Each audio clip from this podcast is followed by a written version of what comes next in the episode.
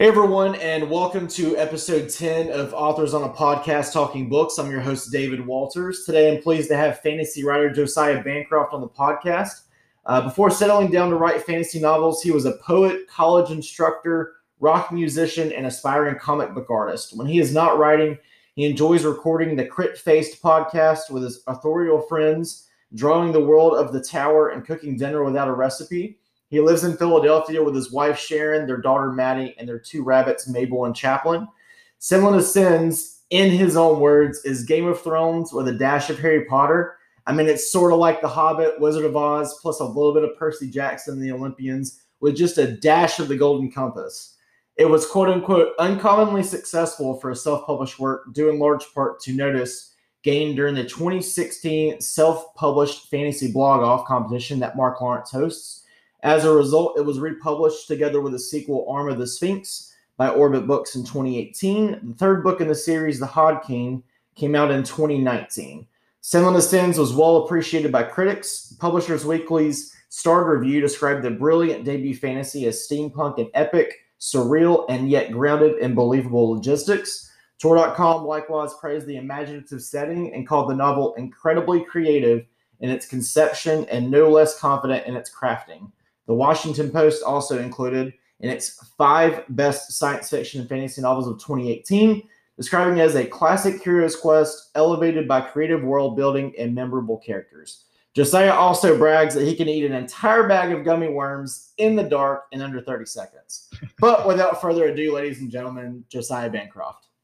Hello. Thank you so much for having me on. I appreciate it, David. Absolutely. Thank you so much for coming on. I know uh, We've uh, been friends off and on since you uh, are also the deleter of many social media accounts. Oh, I, I do. I do love leaving a, a, scorched field behind me when I, when I leave. Yes, absolutely. But uh, you know, we've we've I guess you can say with air quotes known each other for a few years now. Uh, prior to you yeah. being picked up by Orbit, uh, back I guess when I was on Booknest, uh, back when uh, you I guess had they had just started the self-published fantasy blog off, and uh, you entered it in 2016.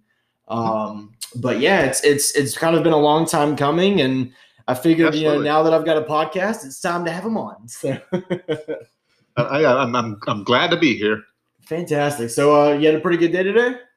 You know, it was a good day. I, I after like the holidays, um, it's sort of hard to re-engage with writing mm-hmm. uh, because you have that sort of like necessary like fam- family break, and and you know we did the uh, the baby tour where you have to. Uh, carry the uh, toddler around, and, and and she poses for lots of pictures with all the different family, uh, you know, members that you you know, uh, and then you come back to your your book, and it's been about a week and a half. You know, like, now what was I doing? And so, you know, last week I felt like I was sort of uh, flapping my my arms and, and running in circles and drinking too much tea. But uh, the last couple of days, I've, I've sort of felt like, ah, this, I remember how to do this again. I, I can I can use adverbs and, and periods and, and, and, and prepositions. So it was yeah, it was a good day. It was a, nice to have a good writing day.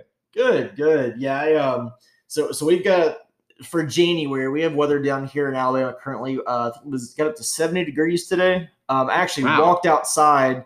Uh, in shorts and a t-shirt to grill and got bit by a mosquito. It's the oh, weirdest wow. thing I have ever experienced in January. Yeah, that's crazy. But yet yeah. Sunday, it's supposed to get down to 50. And then all of next week, I think we've got highs in the 40s and lows in the 20s. It's a roller coaster. We're on a ride here. Yeah, it, it really is. I mean, hey, we had uh we had tornadoes two days ago. Really? Uh, in the state? Yeah, it's it's nuts. Like, uh. I mean, I mean, I don't, I don't know if it's a global warming thing or it's literally just an Alabama thing because it's just how the, the weather is. I mean, you know, we'll go from it raining one day to sunny and beautiful to snow to uh, you know an icy Armageddon and then back to sunny again. That's yeah, that, that's that's that's pretty much how our winter's been as well. Pretty schizophrenic, and uh, yeah, I think it was two days ago we uh, encountered a mosquito in our house, and I thought. Where have you come from? Right. you are an early, early bird. Um, yeah, it's weird. Yeah, weird weather. Absolutely, absolutely. Well, uh, again, glad to have you on. Glad you're glad you're doing well today. But uh, just to start out, if you wouldn't mind, tell me a little bit about yourself, growing up, school, uh, hobbies, I guess outside of school. Sure. Um, well, I, I grew up in the South, the deep South. So, you know, I was born in Mississippi. Uh, I lived uh, briefly in Florida and Louisiana. uh, a lot of my like kind of early childhood was spent in Mobile, Alabama, um, and that's uh, where I, I, really started writing as as as a, a hobby. Um, I was a, a, kid who always enjoyed being on his own uh, well enough, and so I, I, was pretty good at entertaining myself. Uh, my education is sort of weird. Uh, you know, I think I was like six or seven when my parents decided to pull me out of school uh, and I was homeschooled for uh, the, the lion's share of my um, under under you know like before college career, mm-hmm. um, and so uh, yeah, I was uh, kind of left to my own devices in, in some regards, and um, from that uh, sort of liberty, I, I, was able to spend a lot of time reading and writing, you know, uh, studying like antiquity and and learning about history. And and if I could you know have five minutes alone in a library, I would just raid all the shelves for their books on castles and armors and and trebuchets and that sort of thing. So you know, uh, it, was, it was it was it was a very helpful uh, sort of educational experience for a fantasy writer. Uh, not good for tax preparation. Um, I have to confess, as an adult, I wish I was better at math, uh, but uh, I, I, can certainly uh, put a sentence together. There you go. There you go. Uh, so, uh, so what work, I guess, were you in prior to starting your writing career? Uh, you know, I, I, I have sort of uh, famously done a, a, bunch of dumb jobs in my life. I, I have uh, never said no to a, uh, an occupational opportunity. So if somebody says, "Hey, do you want to, uh, you know, come stand in a subway and dress as a uh, circa 1880s uh, newsboy and hang, hand out uh, flyers, my answer is always, yeah, sure, I'll do that. You know, so I've, done some really uh, uh, sort of silly jobs in, in, in my life. Uh, uh, worked my way through college, you know, washing dishes and stocking in, in mall back rooms and stuff like that. But um, once I got through grad school, I started teaching. And so, um, you know, I started as a uh, adjunct teacher and, and uh, eventually became a full-time teacher at a community college. And i did that for seven eight ten years. I did for a long time. Um, and it was it was very rewarding. I you know it's, it's I, I love teaching. I love uh, uh introducing people to new um, you know uh, stories and poems uh, and I, I like helping people find their voice and, and get more confident in their ability to express themselves. It was it was a very rewarding thing. But I will tell you, uh, teaching is exhausting, and so it's it's not. If you put a lot of yourself into it, it's pretty um, taxing. And so I did that for you know a, a good while, and and then uh, after that moved on to writing full time, which has been uh, taxing in a different way. in a different, but I, you know, I look back, I'm like, would I rather be wearing knickerbockers in a subway or you know, uh, watching ramekins in Applebee's? Like, this is definitely preferable. This is this is a better experience. So I don't want to you know misconstrue that yeah i can i can imagine yeah i've i've had several different jobs i mean prior to prior to college after college i mean even just in my early start to the career my 20s i mean i've uh, worked in telecommunications, got out, did real estate full time for a year. Oh, that's uh, tough. Yeah, and then decided, okay, I'm going to do real estate, uh, you know, part time. And then I worked at a, a country club for nine months uh, in membership sales. Got Ooh. out of that, worked in IT for about another year. And then mm. got out of that, got back into telecom. That's what I've been doing for a year and a half. So, so we, we, say telecom, like I, I, worked in a call center for a while. Is that what you mean by telecom? No, so so we uh so the company I work for is like a vendor for AT and T. So we ah. we have construction crews. Um, we also do site acquisition for like cell cell towers. So we'll go out and find raw land sites to build new cell towers if there are any available. um, but a lot of stuff we do now is uh, what's called small cells. So it's like little antennas on power poles. Um, oh, yeah. Um, so it, you know, because because there's so many more people on phones and so forth nowadays, you've got to got it. Something's got to go somewhere so everybody can be able to use their devices. So uh, yeah. it's basically like every you know, say 500 to 1,000 feet, there's going to be like a, a pole that's got an antenna on it. So you can, it'll pick you up as you drive by it. So, well, well God knows if I don't have my, my internet for four minutes, I go into withdrawal. I start know, right? shaking, foaming at the mouth. Like, so yeah, so I do I do database management for for my company for now in, in the Gulf. So we basically cover Alabama, Mississippi, and Louisiana. So Oh, um, so yeah, so I've been doing, like I said, I've been doing that about a year and a half, and I'm I'm kind of like that and like part time IT there since I came from an IT job. Everybody's like, oh, you know everything about computers, help me. So that's kind of where I landed. well, Um, yeah, that, that's like one of those like uh, secret abilities you should never confess. I mean, I like know. you know, uh, I can do some design. Never say that. Like, Yeah, you know, yeah. I can do some IT. No, no. Uh, keep that to yourself. But no, I'm, I'm, uh, that sounds interesting. I'm glad you, you have uh, you know come back around and found something you enjoy doing. yeah, it- you know, it's one of those things I did for three years, and uh, I was like, you know, I, I didn't love my original job coming out of college. I mean, but it was something, and, and I was like, you know, maybe maybe that's something I'm really good at, so I need to come back into it. So it just kind of came full circle back to it, but just landed a way better job than I had originally. It So- makes a difference. It makes. Yeah. Well, did you, did you like like zoom through college? Were you like a four year kind of person? So I, I did four and a half. So uh, I You, orig- you you said that with a touch of shame. Well, it is a little shameful. My my last semester was I kind of was like I'm going to get one more football season in, and it was like the it was like one of the worst seasons Auburn had like while I was there. Um, Um, but uh, I had actually started off as an engineering student, and I went to Alabama my freshman year, and we like Dean's List, oh, it was great, skyrocketed through it. And I was like, but I really want to go to Auburn. It's where I wanted to go out of, out of high school. And then one semester in Auburn, I go, you know, business sounds wonderful.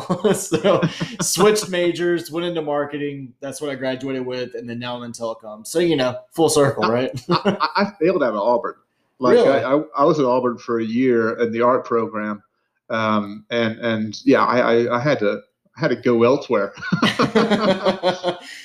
you know, I, I felt like I was gonna flunk out of Auburn. Uh, like I said, my, my freshman year, I had uh, I had calculus at like seven in the morning, and then I had chemistry right after at eight. So you, you you're a smart person. I had like doodling at four thirty in the afternoon.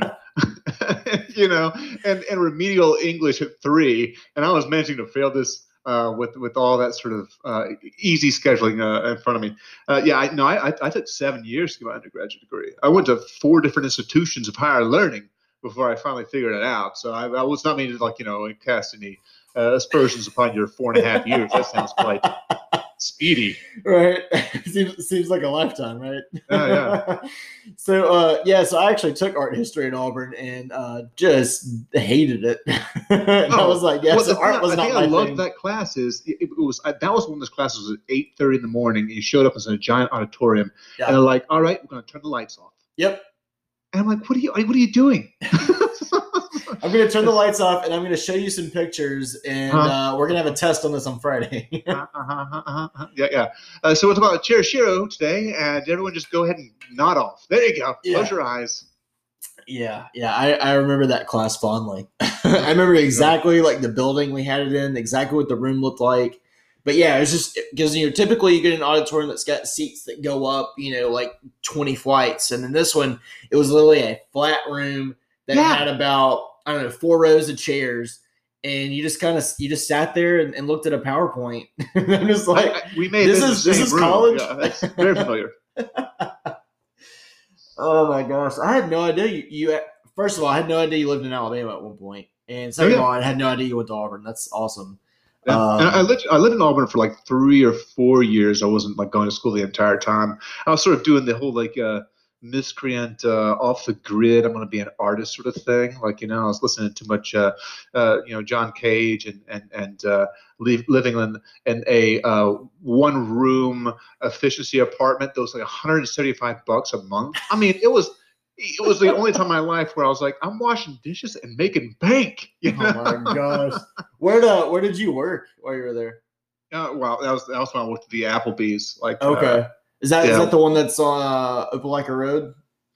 I guess. uh, yeah, I think it is. I, Okay. I mean, I, I think it is. I also lived in Opelika for a while, so uh, you would think I did the geography better, but I, I, I'm not a geography guy. But it's it, it might have been, and I'm trying to think. I think. uh How old are you? I'm 41. 41. Okay. Because I was gonna say, I was like, man, if you if because I couldn't remember if you were like in your mid 30s or not. There's a possibility you went to school with with my sister because, but I think she worked at Chili's. I don't think she worked at Applebee's. I was gonna say there was like a hard chance that you worked with my sister in, in a restaurant at one point in time.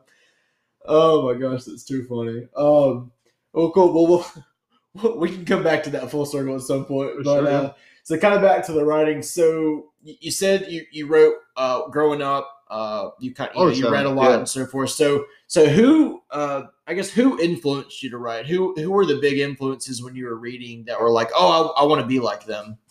You know, I, I think I got this is very uh, typical for a kind of person of my age. Like, uh you know, the first book that I really uh, glommed onto in, in fantasy was The Hobbit, um, and I read it and I, I thought, like, I'm I'm gonna write this, but with me as the Hobbit.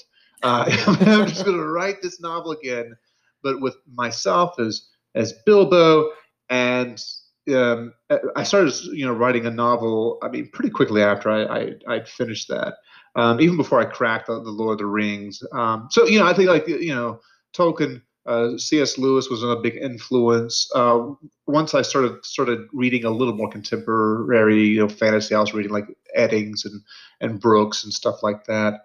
Um, but uh, very very quickly, I was just like, I, I I need to I need to write this book myself. Um, and so, you know, if you look at like uh, Terry Brooks and you diluted that, that's sort of where I was working. You know, like, was like a, a, delusion of a delusion of a delusion. It was very, very sort of um, transparent fantasy. It was, it's pretty much like a frustrated teen boy wants to have an elven girlfriend. Uh, oh my gosh. we yeah, all I, I can see it. somewhere. yeah, right. Yeah, you, you gotta you gotta you know put yourself into a story and be like, you know, if if if if I lived in this world, what would I want to do? Oh, well, I had a ponytail uh, in, the, in the story. In real life, I had a crew cut. Um, you know, I was I was muscular. Um, I could talk to people in uh, coherent sort of sentences. Um, yeah, no, it was it was just it was just fantasy stuff. But I was I was twelve, right. you know, and, and that's like the, the the high watermark, for at least low watermark for me of, of just sort of confidence and engagement with the world. And so, I mean, uh, fantasy like was that sort of great retreat um, Mhm. where you felt confident and and you could play and explore. And it was you know it meant a lot to me. Yeah, yeah. So uh, I was literally about to ask you, I was like, so did you write a lot in school? But you said you were homeschooled for a majority of your of your quote unquote undergrad, I guess. Uh because I was to ask, I was like, so did you read stories in front of people? And they were all like, ooh and ah, and it made me like, oh, I'm to write now. But uh, I, I Oh, guess it was like one of those things where like you wrote it down and you were like thought about reading it to your parents, and you're like, you know, I'm just gonna kind of keep this to myself. Oh, well, my, my father was like um, he was a he had been a high school English teacher, and so he was a grammarian, and he absolutely forced me to write a page uh, essay, a page long essay every day for for many many many years, and then he would go through and, and grade it and critique it and like you know tell me what was wrong with it. And the, essays could be on different things. So sometimes it was about like you know castles and history, and sometimes about sharks and dinosaurs. It wasn't just about one thing. Uh, but uh, you know, I wasn't left entirely to myself, which is good because the only reason I know how to spell at all is because I had somebody there going like, "That's look, I, peephole. I know it sounds like it's spelled peephole, but it's people. Like, don't spell it. That's that's, that's not it."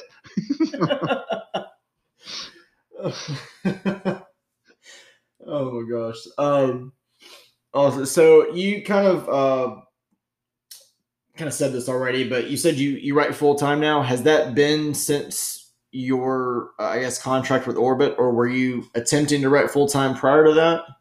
You know, I mean, like like I've always, I've been uh, open about this in the past. There was a confluence of of of different events that sort of precipitated me leaving my uh, you know long term job at the community college. Uh, what we would call uh, in common parlance a freak out, um, and that was um, adjoined with no other remarkable sort of development in my professional career it was just one of those things where I came home one day and said, I don't know what I have to do next, but I can't go back there. and so I, I I quit my job before anything had happened. And so then I was I, I was really just sort of grasping around for um, what I was going to do next. And coasting off of savings and my wife and her full-time job and it was it was a very stressful moment. But mm-hmm. literally like a month after i did that uh, that's when mark lawrence uh, discovered the book and suddenly i went from selling no books to selling some books.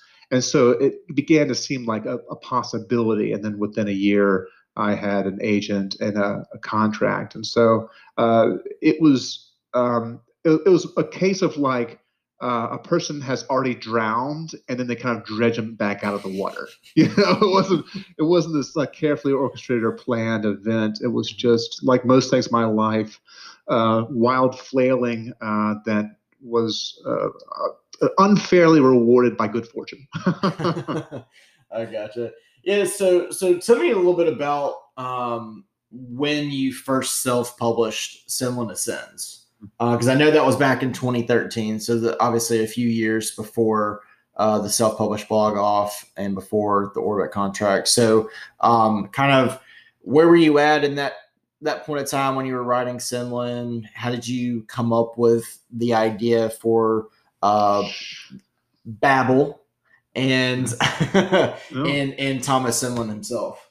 Well, so like th- this is again. Uh, Hmm. Uh, I, the, the way that I, I, have made any sort of adjustments in my life is is through the sort of um, spasmodic uh, sort of terror of failure. And so I had spent the previous 10 years before writing Senlin Ascends trying to be a poet, like really giving it a good shot, you know, studying it, publishing it, reading it, uh, reading it publicly, uh, uh behaving as if I was going to be a poet, um, which of course is uh, sort of a, a very niche career. I don't want to say it's as bad as being like uh, a mime, a professional mime, but there are not many professional poets in the country. There's just it's a very small pool. Right. And so I spent 10 years doing this and I kind of got to a point where I was like, well, I can't I can't just flail anymore. I can't continue to do this in um, you know, obscurity and irrelevance. And so I went back to the thing that I fell in love with initially when I, you know, started writing as a kid, and said like, hey, you know, I'm going to write a, a, fantasy novel. and We'll see how this goes. And so, um, Senlin Ascends kind of came out of my poetic studies, which meant that the character Thomas Senlin was inspired by um, a poem by Conrad Aiken, uh, Aikens, who uh, wrote a poem called uh, Morning Song of Senlin. And so, I mean, the, the, the name itself comes from this poem and the phrase uh, "Senlin Ascends" appears in the poem. And so, you know, the sort of uh, impetus for the the series really began that sort of poetic tradition. Um, so uh, the the idea for the, the, the Tower and the Tower of Babel came from what I was reading at the time, which was Italo Calvino and his uh, book Invisible Cities uh, Borges, his short stories, The Library of, of Babel, um, and some like sort of um, classic sort of modernist European texts like, uh, you know, uh, The Castle by Kafka, uh, the plague, uh, nausea, those sorts of things that uh, I had read in grad school. So it was it was sort of like this emulsion of influences. I also just I just started reading rereading like the adventure stories of my youth, like Jules Verne and H.G. Wells and Robert Louis Stevenson, who like when you read them as like a mid thirty year old and like the the contemporary sort of uh, mindset, you're like, wow, these are horribly problematic uh, as texts, and these guys are, are terrible racists misogynists. But uh, you know, there's still the sort of underlying uh, fantasy quality, the sort of fancifulness that I, I, I liked,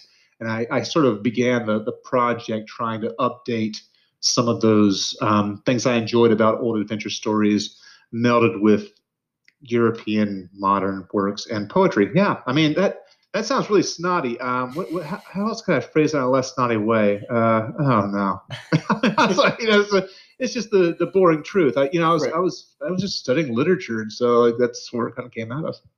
I gotcha. So, uh, tell me about your experience with the self-published fantasy blog off.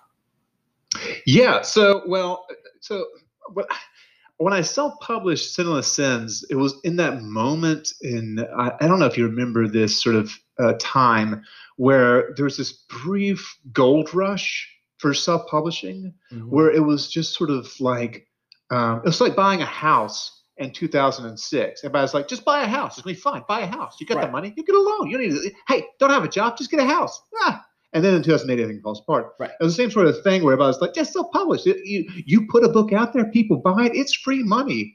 And so I was like, yeah, yeah, why not? And so, you know, I decided to self-publish this book from the outset, and I went in with like what I thought were very conservative ideas of what the result would be. I, you know, I had a goal. I was like, I'm going to self-publish, and I want to sell 500 books in the first year. Um, and and I got nowhere close. To, I think I, I you know, I, I, don't remember how few books I sold, but it, it, it's it's it's the kind of number where you couldn't tell your mother. You know, sort of thing. How's the publishing going? I, I didn't do anything. I know what you're talking about. Um, so the, the, the initial sort of launching of Senlin Ascends was such a uh, dead duck that I, I um, decided to write a second book, um, thinking that that would solve the problem. Right. Uh, it did not. so, so, you know, but it's like one of those things where like you're like, what I would say to the Josiah of 2011 is, if you're going to self-publish for the first time in your life, don't make it a series. Come on, man. Just just write a standalone. Don't be a bozo about this. But no, I was like, it's a four book series. And so after the first one didn't sell, I was like, I guess it's time to write the next one. and so I wrote the next one, and and and uh, uh, I mean, I sold uh, dozens. Uh, you know, and it, was one of those things too, where like I was doing the the the soft shoe shuffle. I was I was going to conventions. I, I was wearing the sandwich sign. I was spending money on advertisements. I mean, I did the whole rigmarole mm-hmm. and just failing as if it were my job. Like it was, it was aggressive failure. Um, and so, uh, yeah, I did that for uh, three or three and a half years. Um, and the, the very last thing I did uh, or attempted to do with the series was to enter the uh, uh, SFBO, is that mm. right? Self self publishing fantasy blog. SPFBO. Like I need to write that thing out.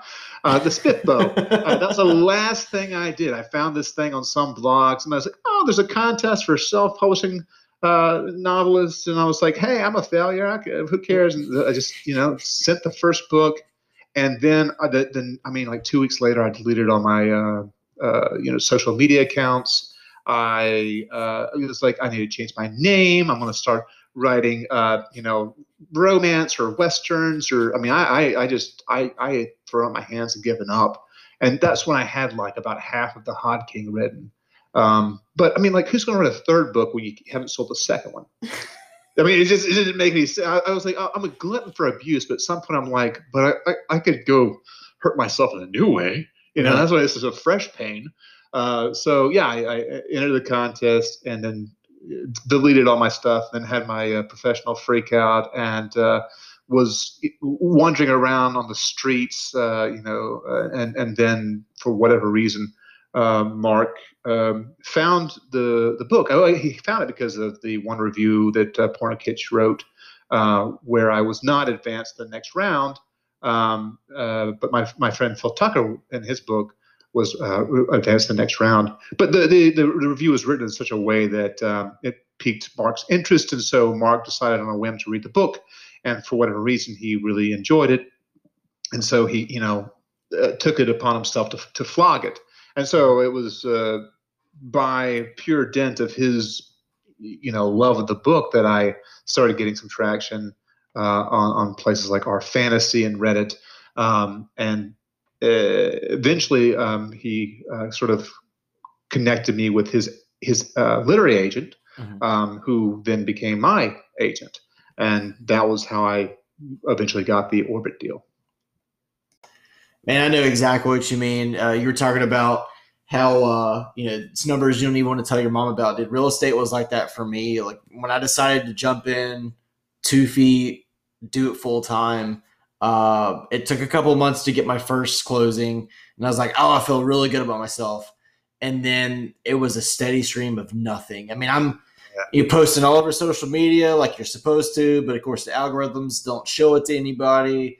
And then you're trying to hand your business cards out to everybody and send mailers and all kinds of stuff. I mean, it's just it's really difficult to break in like that unless you just know somebody or a bunch of people know you. And I'm I felt like I was pretty outgoing and making friends and so forth, but apparently not good enough. yeah, well, I, you know, it's like I think with like self-publishing, like, it's, it's similar in the sense that like you really have to be good at hustling mm-hmm. to make it work, mm-hmm. or if you're me, just very lucky. Right. Uh, and, and that's like the truth for a lot of industries that like, um, and and also you can hustle and be uh, perfect in your game and do everything right mm-hmm. and still fail. You know, it's Absolutely. like one of those things where it's, you, you're uh, not necessarily rewarded for doing the right thing. Mm-hmm. Yeah, it's it's one of those. I mean, same thing with this podcast. Like, I, I'm not out to make money. I'm not out to get all these people in love with it. Granted, I would love people to listen to it because I think it would be good for the fantasy community and book community and so forth. Because I mean, it would introduce you to authors that maybe you wouldn't have read prior to it. But you know, I, I try to promote it. I don't try to be annoyingly, you know, over whatever. Like I don't post all the friggin' time about it. But you know, it, it's one of those things where that one person has to see it, or that one person has to share it for it really to go off just like you know with Senlin and Mark Lawrence seeing that review. Right. Uh, you know that kind of it was like a thing that happened by accident and then it blew up. You know, um, but it's so awesome that it did because now there's so many people that are able to enjoy your books. And you know, prior to that, you're like, oh my gosh, I, I can't even sell 500. You know. oh no, I mean, absolutely. I'm very grateful for it. I think that there's a lot of people who, when they have their lucky break, they do appreciate it as being a product of luck. And of course, you have to be, you know, ready to experience and receive the luck. I mean, you, you know, you have to be stay there with your catcher's mitt, um, or in my case, not. No, yeah, I mean, like not even that. Like I was not. Yeah, I'd already given up. So maybe not even that. But you know, I, I, I feel like the um, amount of effort that it takes to create something is significant, mm-hmm. but that that significant effort does not necessarily guarantee a significant result, right. which stinks. It, it's not fair, um, but you know, I mean, it's it's just how it is. Yeah, it's it's just life in general, unfortunately. Yeah. Um, you know, which, which is that is my credo. this is life in general, comma unfortunately. yeah. Well, you, you should put that on a t-shirt.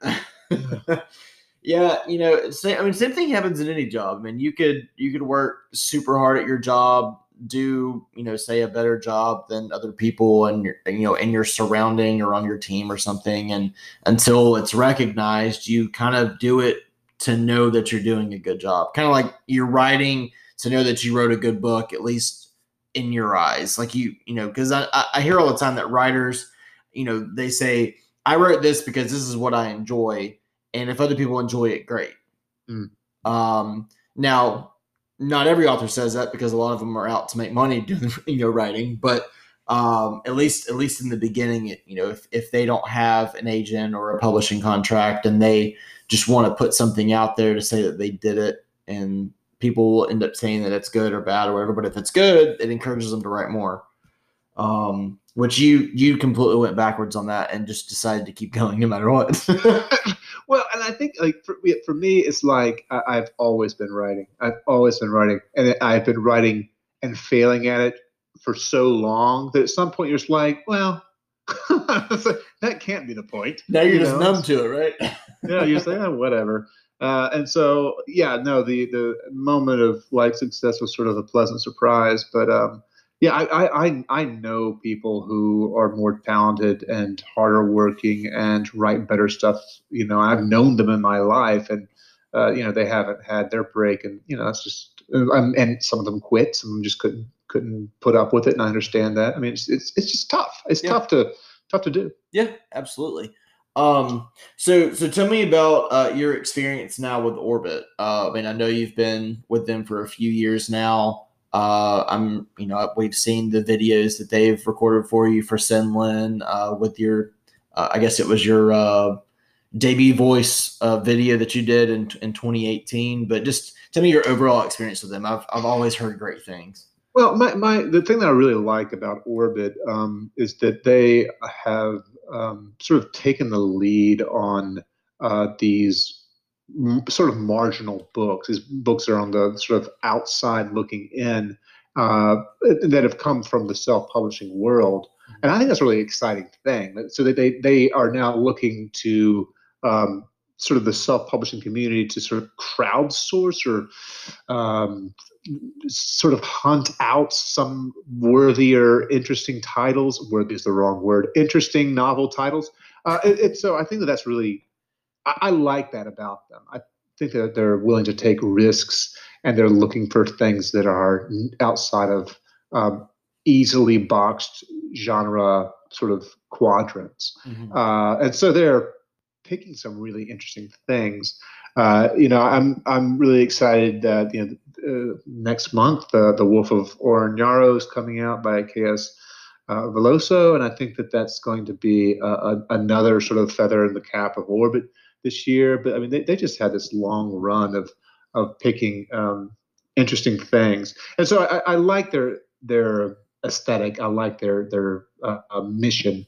Uh, personally, you know, my experience with my editor has been uh, just wonderful. I have zero complaints. He's made my books better and been very patient as I have um, struggled to understand that. Uh, you know, I think that uh, yeah, it's a, it's a it's a wonderful it's a wonderful publisher and a wonderful organization. Yeah, and and you know back to where it's talking about you know bringing out self published books and and bringing them. Out. I mean, obviously they did that with yours. They did it with Evan Winter and the Rage of Dragons last year. Uh, yeah, yeah, yeah, and then uh, you know Devin Madson, uh, she's got uh her her book coming out in June. Uh, I think it's actually going to be on ebook this month. Um, and uh, very exciting. Yeah, absolutely. So just just the fact that you know these authors that we've been around and us uh, you know as bloggers have been around at least ones that have been introduced via mark lawrence's um, blog off uh, it's just really cool seeing them go from you know self-published to boom they've you know got a book deal with a publisher. Uh, you know e- even even with you know jonathan french and the grey bastards with with crown and so forth it's just it's just fantastic. I mean obviously not everybody's going to get it but I mean, good gosh, even the winners are not, or even even the ones that don't win that uh, that blog off, you know, can have the possibility of getting something. Obviously, you did. Um, yep. Yep. Uh, and, and so it's just it's just great to see. And and yeah, I, I think I say this on like every podcast episode, but they're just they're just so awesome. Um, yeah. and and we were talking you know, talking to Evan last week, and he was talking about how you know all the publicists and stuff for them just feel like readers and they're just as excited as everybody else uh, you know for the books that are coming out and the books they're releasing and uh, you know they they all kind of seem like bloggers themselves which is which is pretty great so. Yeah, i think i think that's absolutely true like there's a culture of readers which makes a huge difference. It doesn't feel just industrial. Yeah absolutely. So uh obviously you've got three books so far out in the books of babel series uh, mm-hmm. and book four i believe is is coming out in 2021 is that correct uh, that's that's what we're all laboring under the assumption of yes uh, you know it, it depends on uh, a, a, number of factors, uh, m- mostly which revolve around me. Uh, but there's like I would have to really screw this up to miss this deadline. Um, you know, right now I have about 400 pages of the draft done to my satisfaction. Uh, but I am I am I, uh, a writer who's known to be dissatisfied with his work, and I have you know taken a hatchet to what I'm working on many times before, and that's just. Mm-hmm. My process, right? Uh, so you know, like uh, my goal is to release something that I think I can be proud of. Um, but you know, I, I feel like fantasy readers all have you know some some version of trauma related to disappointments about the publishing schedules of certain series. Uh, and so if you say like, ah, you know, it's going to be an extra year, they just fall to pieces and say, this is why I can't trust. this is why I have issues, you know. And I'm like, hey, look, I, am doing the best I can over here. Yeah. Uh, so yes, it's going to be 2021, or I'll have to find a new publisher and a new spouse. Uh, uh but no pressure. Yeah, I gotcha. Um, so can you? I don't know how you want to do this. I don't know if you want to just give kind of a brief overview of Senlin Ascends, or if you want to get a brief overview of the first three books since they've been out for a little while now. How how would you rather do that? Well, I, you know, I we can talk about them. I, I think okay. that you know the story. Um, yeah, it's, it's at this point. It's so funny. I was thinking about this the other day. When I finished this series up, I'll have been working on it for a decade And like if you think about something that you undertook when you, you were 10 years younger, uh, and the sort of feeling of continuity that that that you know a, a long-term project requires, that's really difficult. And so, yeah. what the books meant to me initially has evolved. Mm-hmm. Um, and so, I think that one of the things I've had to allow myself, and one reason that every entry in the series has been markedly different, is because I'm not trying to write the same book. Yeah. I, I, I, I, I couldn't, you know, I, I can't write a book I wrote 10 years ago again. Right. Uh, and so one of the things I think really kind of distinguishes the series for good or bad is that they, each entry in the series is, is different in its tone and its structure and its sort of purpose. Um, and what's been interesting for me as a writer to see is what readers connect to. And so I've had readers say, well, obviously he has no idea where he's going, or obviously this was the high watermark. Uh, but then you have other readers who are like, I like this this book that's different for this reason, you know. And I think that that's that's my audience. The audience who's not looking at this as like um, a sort of uh, a competition where we have to rank the books, but more of a sort of uh, each is an experience unto itself. They're they have kind of a standalone quality to them in some ways. Yeah. Uh, not you know necessarily like plot wise, but uh, tonally, I think they do. Yeah, I mean, if you want to, because my assumption is if you've read Senlin Ascends, more than likely you've read Arm of the Sphinx, and more than likely you've read The Hod King. I kind of, I kind of feel like if you start a trilogy and you like the first book, you're going to continue on. So maybe if you want to uh, talk a little bit about Senlin Ascends for those who maybe haven't sure. tried the the series yet, just kind of give a brief overview of what it's about, uh, who it follows, uh, and kind of what readers can expect when they open the pages. Sure, I think like the, the easiest way to describe it is sort of uh, a small man uh, who feels large uh, goes to a large building which he thinks is small uh, and is disappointed by the result. Uh, you know, it's a story of a, a small town uh, headmaster who has dreamed of going to this marvelous structure in his uh, world, which is the Tower of Babel. And he finally has the opportunity on his honeymoon to visit this locale, which is this sort of monumental structure. It's as large as a mountain and as diverse as a nation. It's broken into these different levels, each of which is a kingdom unto itself, a nation unto itself. Um, and it's sort of a tourist attraction as well. So while it's this a hub of industry and culture, and invention and technology, it's also has this draw about the country, and so people kind of come out of curiosity. So he takes his new bride there uh, and the moment that he arrives with her, he loses her in the crowd. Um, and this story is not really about him losing her as much as it is about him uh, realizing that um, he does not know himself and he did not really know her and he doesn't understand how the world works. Uh, but he searches for her with uh, the sort of intensity of a, a, true romantic through this Byzantine complex uh, structure that is strange and unpredictable from one level to the next. And so he is always being caught flat footed, and his idealism and his sense of uh, superiority because of his uh, background and education uh, betray him uh, repeatedly until he finally learns that he has to change. And so he does, albeit slowly. Yeah, and uh, I'm pretty sure as I was reading Senlin Ascends, I reached out to you. This was back when you actually had Facebook, um, mm. back in the old days. oh, oh um, the dark days, right? um, and we were introduced to uh, an object called a beer me go round, and I literally had to send you a message and go, "Okay, this is I think this is the best thing I've ever read." the beer me go round, yeah, that's uh, one of uh, my favorite inventions for the tower. Uh, it's a, a device where you um, can ride it for free and uh, pedal as hard as you can, and it produces a small amount of beer as as you work this much larger pump.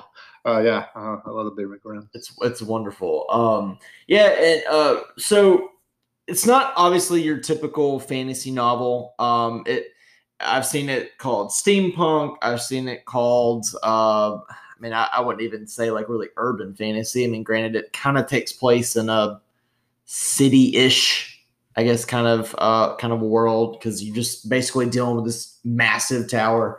Um, but it's also very humorous and it's it's it's very satirical in the way it's written, and I think that's what I enjoyed most about it. Um, I was actually just talking to Sean Adams, who just released his debut, The Heap, uh, from HarperCollins uh, a week ago. Um, and his his writing style was very similar in the satirical sense. And I, I compared his book to yours when I first read Senlin Ascends, um, because it's one of those things where whatever's happening to the characters is very normal to them, but to us as readers is barbaric and absolutely outrageous and and just just ridiculous uh every single corner you turn um and so did did you set out to write a humorous novel on top of writing a fantasy novel uh, and kind of a rom- romantic vibe, I guess? Or did, were, were you more just like it's gonna be fantasy, and if people laugh at these things, they laugh at them? you know, I, when I set out to write this thing, I didn't know what steampunk was. Mm-hmm. I, I, I gave an early draft, like the first 150 pages, to somebody, and they said this is steampunk, and I said, "It's what?" I, I didn't even know what steampunk was. I like I said, I was sort of basing it off the Jules Verne,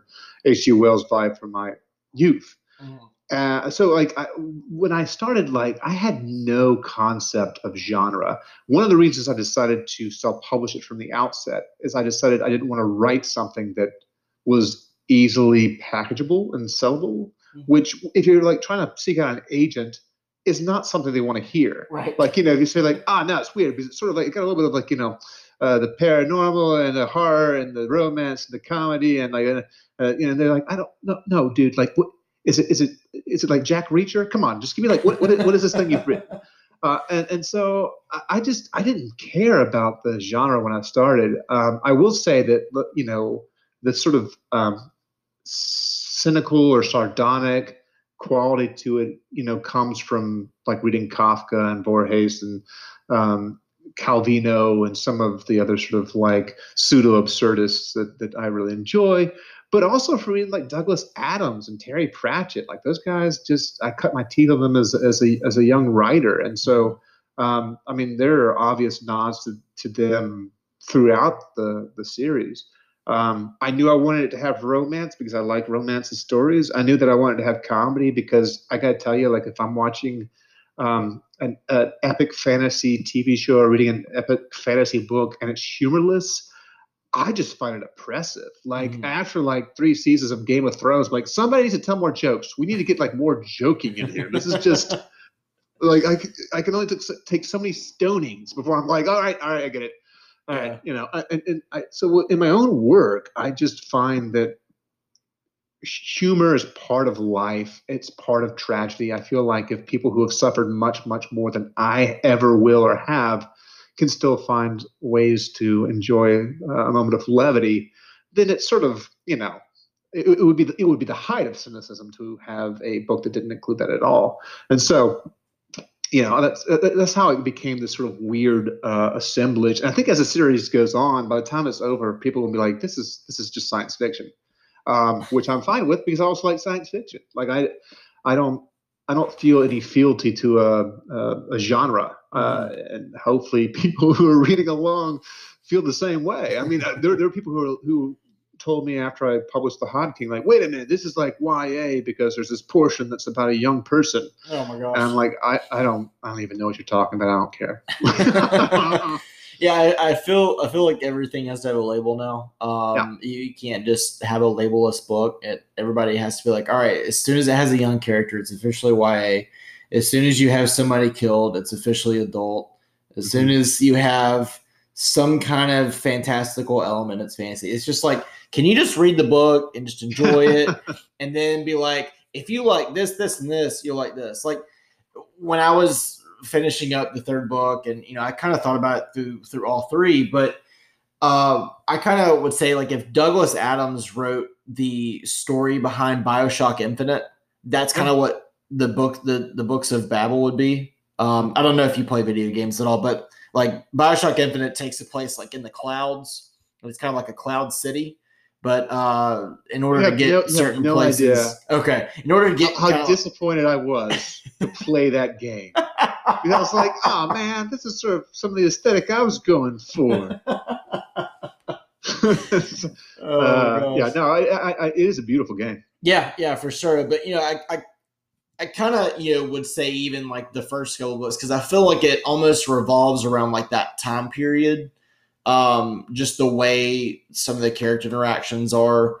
Um, but you know, it still has just those those quick quips of humor that that are, just are added to every page. And I mean, you know, you just have a simple conversation, and if you're not really paying attention, you'll miss it.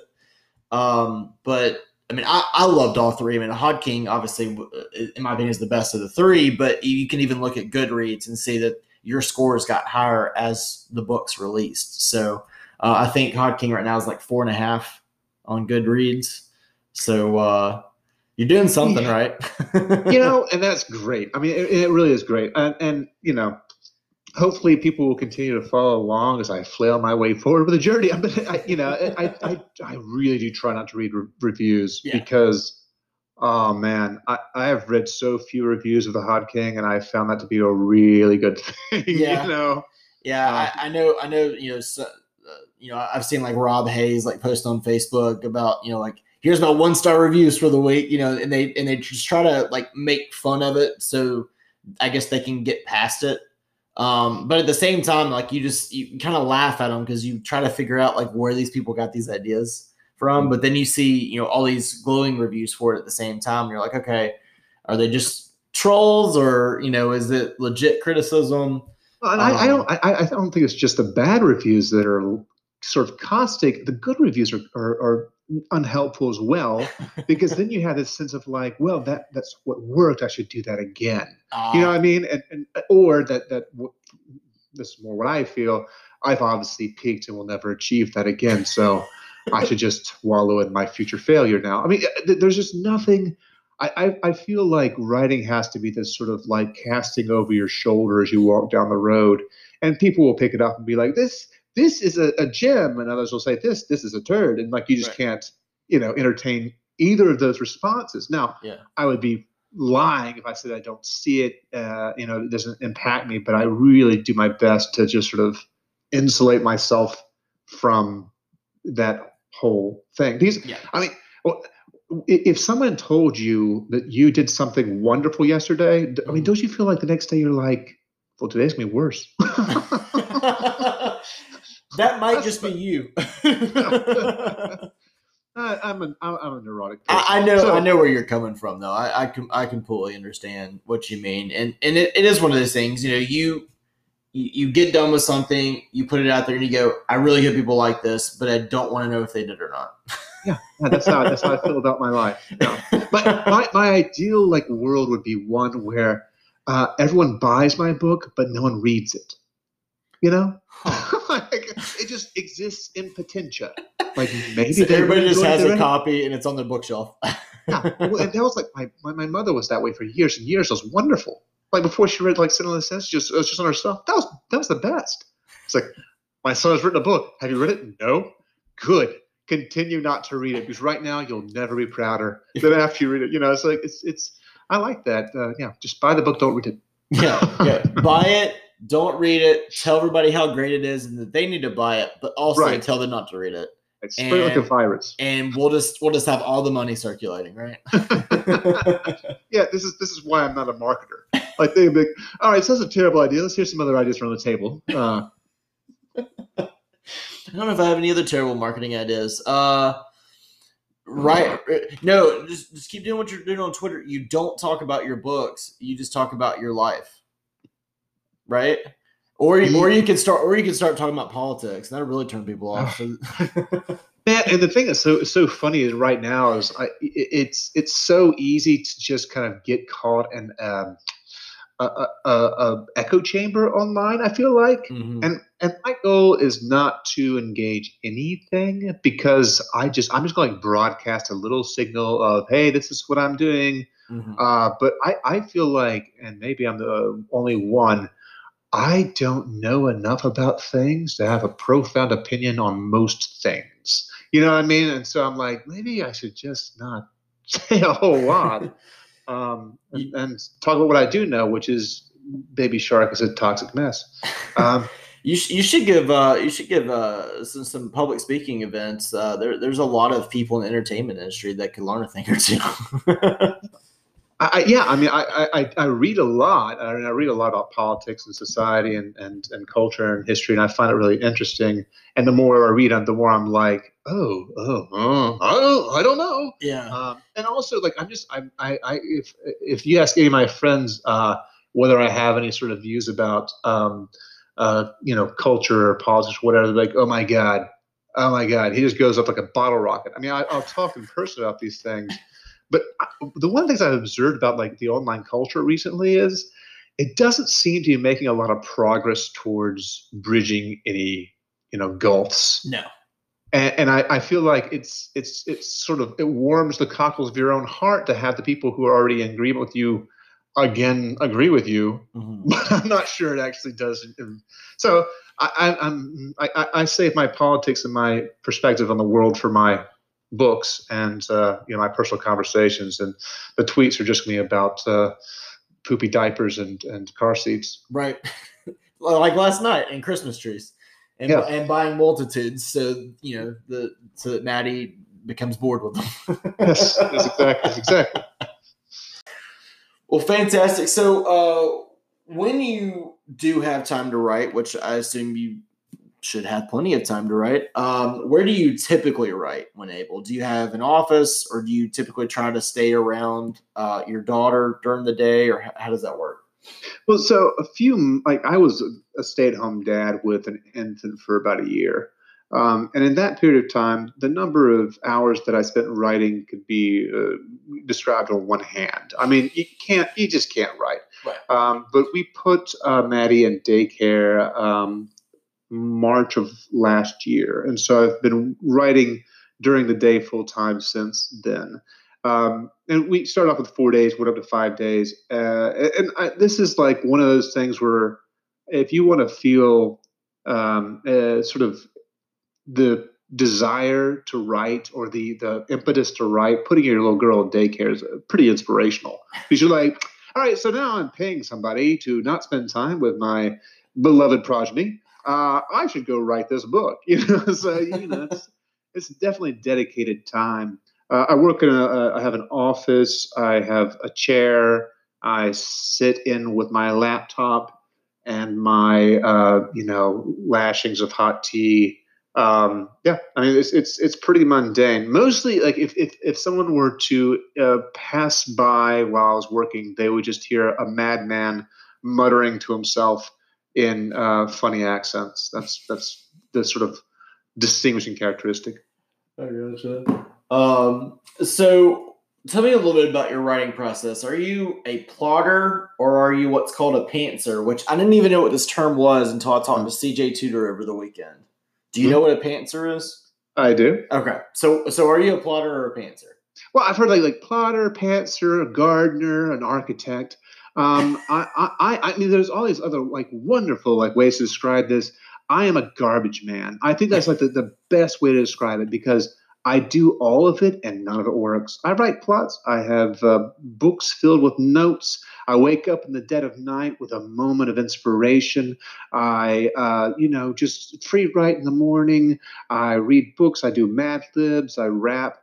Uh, you know, it's like this sort of like stupid uh, uh, unnecessarily Byzantine and complex process that any sane person would have been able to streamline by now, but I have not. It, it's just, uh, you know, uh, sometimes I write, write, things out longhand. Uh, sometimes I write them on my laptop. Uh, I have a marker board. I, I have a, a, dream journal. I have index cards. Uh, none of it works. None of it works. I, I, like writing a single page of functional prose for me is nothing short of a miracle. That's that's what it is and I think it emerges from this I don't know trash pit of of of effort. I gotcha. So, yeah, I remember seeing you post the other day. You posted some pictures of some, I guess, some index cards that you had written. That was a moleskin. On. Yeah, little yeah. moleskin notebook. Yeah. Yeah, and uh, yeah, I, I can only imagine just seeing seeing how your house is. You probably just got stuff like everywhere. I remember. Do you yeah. still have the chalkboard? Uh, yes, but it's in the nursery, so okay. I haven't had access to it for a while. Because I, I, remember, uh, I think one of the first times uh, I actually interacted with you was after you had uh, drawn. Uh, I guess it was a picture for Prince of Thorns for Hmm. Lawrence. Is that right? Yorgon the uh, uh, Li- or something like that. Yeah, called. yeah, yeah, yeah. Uh, the Lich Way, is that right? Lichway, yes. Yeah, I- yeah, yeah. Uh, I remember seeing it because I mean it was fantastic. I remember like seeing like the the I guess the stop motion video of you drawing it, erasing it, drawing it, erasing it, and like over and over again. So I was just curious Well, if you and- use that for notes. Well, that that I, the reason I put that blackboard paint on that wall was to use for notes, mm-hmm. and then what I used it for was to draw on. Yeah, I mean, that's that's just emblematic of my process. it's just it in a nutshell, right? It's just it's- this is why I'd be terrible writing like a how-to book. Uh, I'd be like, step one, go into the desert. Step two, figure it out. Like I don't know. uh, so uh, I can only assume, which is probably a correct assumption, that you're obviously continuing to work on book four of the Books of Babel series. Mhm. Um, since this will be the concluding novel in that series, do you have any idea of what you want to write next? Uh, a standalone that's 150 pages. that's so a novella. Okay, cool. yeah, I'm, uh, oh, I need to write something uh, brief, uh, contained. I, I have an idea for it. I have like maybe a, a publisher who's interested in a novella, and I kind of want to do a history of the Sphinx, so it'd be sort of an offshoot. okay. Um, and I think that would be a 150, 200 page sort of novella that I could probably bang out in six or seven years. Um, after that, I want to write an opera. Like, I don't know, man. I keep lying about this because people are like, what are you going to do next? And I say, well, maybe I'll write some uh, ray gun science fiction. And they say, really? I'm like, yeah. I mean, I, I don't, I don't know. I feel like um, this project is, I'm just putting everything I have into it. yeah. And so there's some days where I wake up and I can dream of a future beyond it. But honestly, today and most days it's just like, all right, in the morning, I'm going to tackle this plot point, and I'm not just going to get obsessed about the M dashes and the semicolons, Mhm. and I'm just going to write a page. You know, that's Yeah. that's sort of like where I'm at. I gotcha. Um, so can you can you tell us a little bit about book four uh, for those who have who have read up to this point? No one's read it. No, I mean, there. Uh, uh, you know, oh, read the series at this point. Yeah, Oh, yeah, read the oh, series at Oh, this point. Yeah, Uh, book four. I don't, God, I don't know how to talk about it. Um, book four is going to disappoint everyone. So lower your expectations. It's just um, a list of, of architectural names that I uh, poorly poorly define. Uh, no, I, I, I, there's some things about it that I think are really uh, interesting, uh, but it's weird, and I, I don't know. I mean, sometimes I, I read back over something I wrote and think, huh, really? So, I, um, yeah, book four. Um, so that's where you're at. yeah, well, I, I will say this. Um, I don't think people are going to leave feeling that they've been cheated. Okay. They might feel that they would have wanted something else from it, but I'm not going to do one of these. Uh, and then you know, yada yada yada. One thing led to another. Big bang boom. It's over. You know, I'm not. I'm not. That's not what we're going for here. It's, it's there's catharsis. There's heartbreak. Uh, there's there's smooching. Um, there's there's all there's, there's there's giant eels. I mean, there's all kinds of things. Like it's in there. It's uh, it's a yard sale. it's there. conglomeration. Yeah. I gotcha. Um, so in your uh, non dad time, non writing time, have you had the ability to read anything lately? I don't know what you're talking about. What is this non-dad? I know. What's this? What's this time by myself? Uh, yeah, I don't know. You know, I- honestly, like recently, um, because I, I keep hitting these sort of roadblocks with the writing, where I get frustrated or discouraged, or feel like uh, I'm not uh, making the sort of movements I want to. I've been reading a lot of stuff um, by my own choice that's in the um, field of fantasy. Mhm. And recently, I just decided uh, maybe I need to like kind of branch out, and so I've been reading a little bit uh, uh, further into my older haunts. Uh, you know, so right recently, I've been reading uh, a, a, a gentleman in Moscow by Amor Towles, uh, Calvino's "If on a Winter Night, a Traveler." I've been reading poetry by Auden and and Jarrell, and you know, I'm just sort of like I, I know that's that's like I, I, should have some, some better fantasy answer, uh, but it's I, have been going off the rails, man, going off the rails. I gotcha. Um, so my last question I have for you. Yeah. So in February of 2018, I found a voucher at the end of my Senlin Ascends copy huh? where you promised that if I read your novel, you would personally drive to my home and clean my tub. Where is my tub clean? Well, you know, the thing that's about those is it has an expiration date. if you if, if you look closely at the bottom, the fine print, it's it's it's written in, in Sanskrit, but it, it clearly says the expiration date is in February of 2018. Oh, okay. So so basically, you, you you told everybody that, and then like literally next day it was expired. yes, yes, essentially. And uh, strangely, I had several people uh, still, um, you know, validate it, um, and and they were very happy with the result. They they they were still talking about their shiny tubs. You know, I'm, I'm still disappointed. I should have I should have filmed that Sanskrit into Word and tried to you know get it uh-huh. get it to where I could read it and find out. But yeah, I've, I think I've I've brought it up to you a couple of times. I'm I'm still disappointed, but you know, I've, I've got a new house. My tub's still clean, so it doesn't quite need a scrub. But you know, maybe maybe ten years from now, I'll I'll, I'll still try to still try to get you down here. Hey man, if in ten years you ask again and I, I I'm still alive, I'll do it. Sounds great. oh man. Well, man, I, I, really appreciate you you coming on. Um, I, I mean, the books of Babel uh, are, are phenomenal. I, I, love this series. Uh, I, I, love John Banks' narration. I, have I've listened to all of them uh, at least twice um, now. They're they're just it's so much fun. It's easy to immerse yourself into the world. Uh, it's easy to root for and not root for Thomas uh, Senlin as as time goes on. Uh-huh. Uh, but you you know consistently uh, are putting characters in there that everybody can relate with uh, or relate to, and you know you're always bringing something new to the table with these books. And I know uh, we're all excited about book four, at least the ones that have been on the journey so far. Um, but everybody, uh, you can find Josiah on Twitter uh, at Bancroft Josiah. Uh, you can also find uh, his website. It's thebooksofbabel.com, where you can find links to his books, merchandise, artwork, and even an excerpt from book four. Uh, I, I, assume you knew that was still on there, so I had to throw that out there. Um, oh yeah, that is still on there. Yeah. Oh. yeah. I, I, don't. I don't even know if that's in book four anymore. I gotta go look that up. Oh gosh. I'm glad I told you that because I actually went on the website today and I was like, oh, I'm going to go read this real quick.